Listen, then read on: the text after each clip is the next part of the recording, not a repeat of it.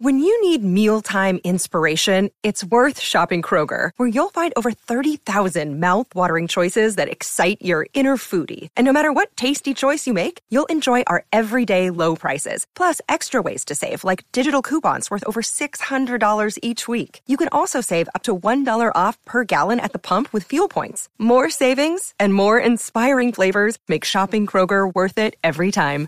Kroger, fresh for everyone. Fuel restrictions apply. Hey, welcome back to Silver Fortune. So, stay tuned for a little bit later in this episode because I have a question that, that I'd like all of you to, to ponder and, and, if possible, answer in the comment section to this video. Or if you're listening to in the podcast world, feel free to shoot me an email at w23matt at gmail.com. And of course, as the title suggests, I want to take some time to t- chat about China and and as you can see in the title, that China is basically threatening to pop the global credit bubble. But before I get to that, I want to give you guys a bit of background.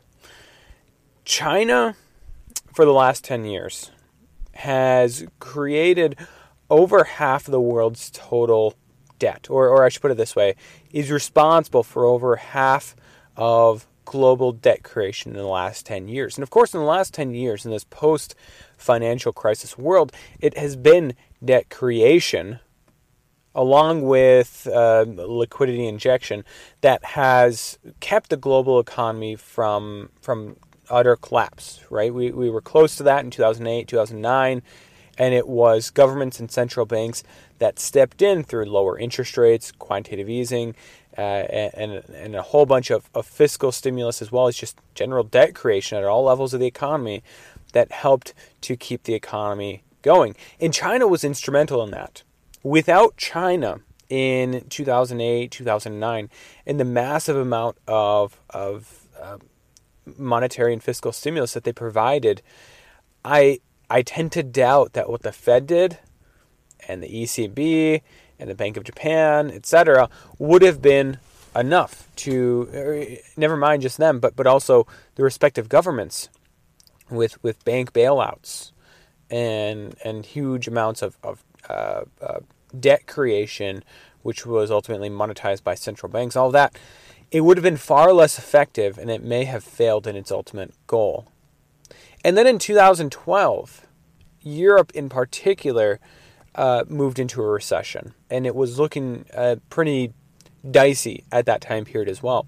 Once again, in 2013, China, 2012, 2013, turned around the amount of, of uh, what you call their credit impulse, the amount of, of money they're basically injecting into the economy through debt creation and whatnot, turned it around, started increasing it again, and once again saved the global economy. 2015, and in early 2016, it once again looked like the global economy was on the brink of potentially falling into a major recession. And once again, China responded by massive interventions, massive debt creation, easing policies, etc., to once again save the global economy. Now, don't get me wrong. Along the way, there was the Fed. The Fed cut rates to zero, as did the ECB and the Bank of Japan. In fact, they went negative all three of those central banks plus smaller ones did things like quantitative easing, right? Those things played a role as well, as did uh, countless other uh, policies, uh, whether it be bailouts from the IMF for, for some smaller countries or countries instituting uh, uh, spending programs or tax cuts, right? Look at, at, at 2018 and the Trump tax cuts. There's been plenty of different things that helped out along the way. But I think the importance that China has played along the way cannot be understated. Again, I I struggle to see how we could have gotten out of 2008 2009 crisis or 2012 European recession or the 2015 2016 uh, near recession without China's uh, blessing, basically, without their credit injection, right? I've, I've said multiple times on, on my podcast in the past, and I want to reiterate as much as possible that today's economy, as well as today's stock market, um, which which are not the same, but both of those things are largely dependent on on two things: liquidity injections and credit creation. Ever increasing credit expansion. Credit expansion meaning debt expansion, right? So that's a bit of a background. Here we are in 2019. Um, we're in the midst of a trade war with China. That's what gets most media outlets' main attention as as far as China's economy goes or the global economy goes. However, currently much of the global economy continues to be struggling, despite of a bit of an uptick, especially here in the United States and in quarter three of 2019. Um, once again, global economic growth is slumping. Many European countries are close to a recession. China's economy, even according to their official numbers, which are heavily doctored, um, continues decline, to decline. Um, South Korea is uh, their economy is not doing uh, so great, and of course, South Korea is in a huge economy compared to China or Japan. They're their neighbors, but but is also a pretty good um, I don't know a bellwether country, bellwether economy in terms of, of future economic growth in other countries because they're such a big exporter. Uh, long story short, that's where we are at. The Fed is, of course, injecting huge amounts of liquidity into the system. And it's looking like a recession, at least in my opinion, is still on the table for 2020, even late 2019. It's still on the table. And China, as the title of this video would suggest, is essentially threatening, not verbally, but what they're doing through their actions is, is essentially threatening to finally, once and for all, pop this credit bubble by not being there when they have been in the past. Right? In the past, 2009, 2013, 2016, they have been there to keep this this global whatever you want to call it finance ponzi scheme going as of right now china's credit impulse has shown very few signs of life in 2019 they had a very strong amount of, of uh, financing, social financing, and whatnot that they injected in early 2019. They've made some efforts through monetary policy, through through fiscal policy, spending projects to to boost the economy in 2019, but it has been far less than what they did in previous years. And without China, I'm again very fairly certain that even if the Fed cuts to zero, even if they restart QE, even if the the European Central Bank or, or the IMF or the BIS or the Bank of Japan or whatever or major governments all undergo major fiscal and, and monetary stimulus without China on board, without a significant increase in China's credit impulse in 2020, the global economy is likely going to head into recession. And this is something Zero Hedge has been covering extensively, um, despite the fact that stocks are at all-time highs. Uh, many so-called experts and analysts have have essentially forgotten about a potential risk for a recession. Um, most recently, this is coming from from Zero Hedge in their title, their, their article titled "China Central Bank Warns Downward Pressure on Economy Increasing." Now, even the PBOC, one of the world's major central banks, is now basically warning that hey, the, economic picture in China is not looking great, and the PBOC and, and the Chinese government may be unable to fully offset that that slowdown through some of the tools they've used in the past. Now, this is where it gets interesting, I think, if, if we're going to extrapolate into the future, what ultimately happens. Because I don't think there's really an in between here.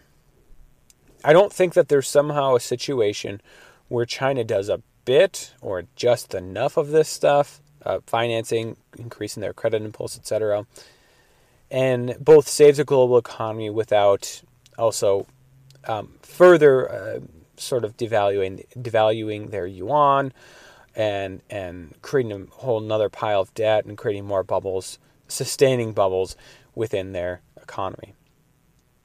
Right? I think it's an either or.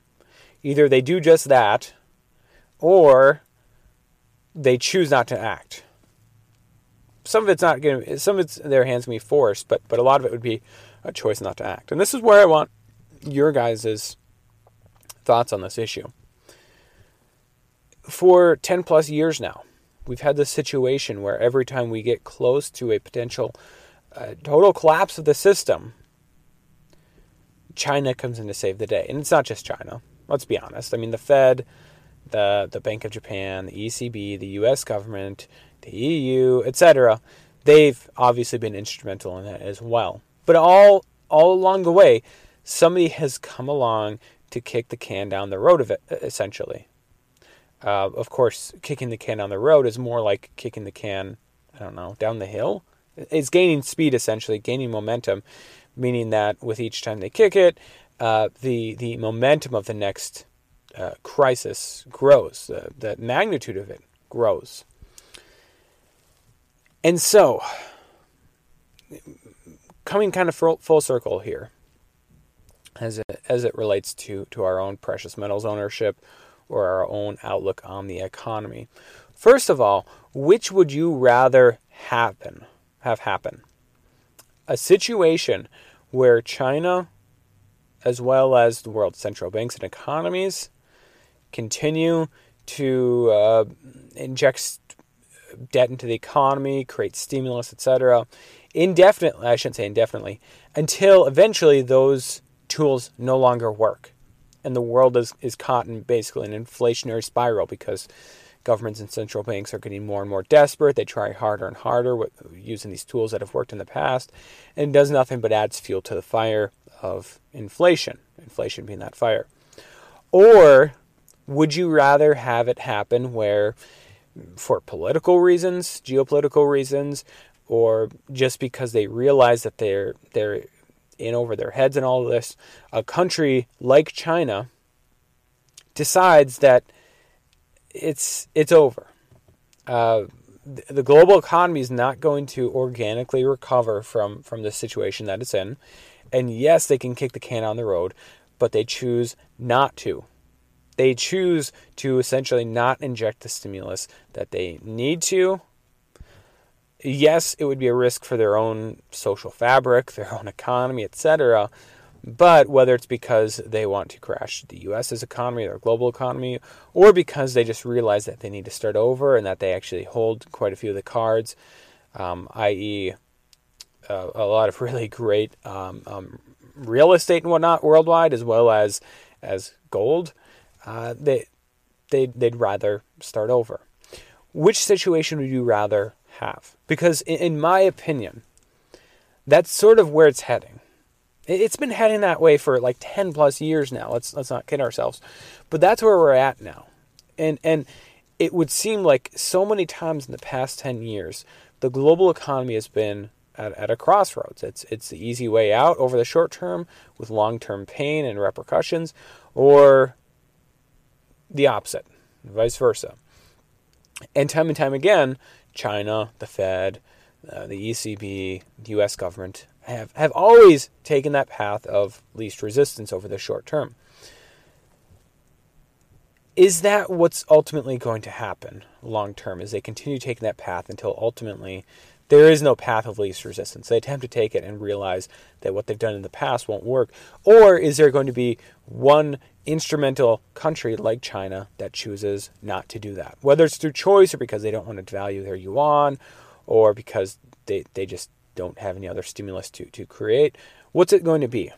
You know, we have this article recently um, from a major uh, Chinese production or production, uh, a major Chinese publication, okay, talking about uh, China. This is from Global Times, talking about how China very well may be heading to uh, towards towards zero percent interest rates, becoming the next uh, zero uh, interest rate policy country, uh, following in the footsteps of, of course, the U.S. for many years, uh, the EU, Japan, and and I'm sure many other smaller countries and their central banks, um, that they could be following Uh, their footsteps, heading in that direction. And of course, it's not a, a, a, a an article that paints a really great picture about zero rates. If anything, it says that there's some serious problems with that.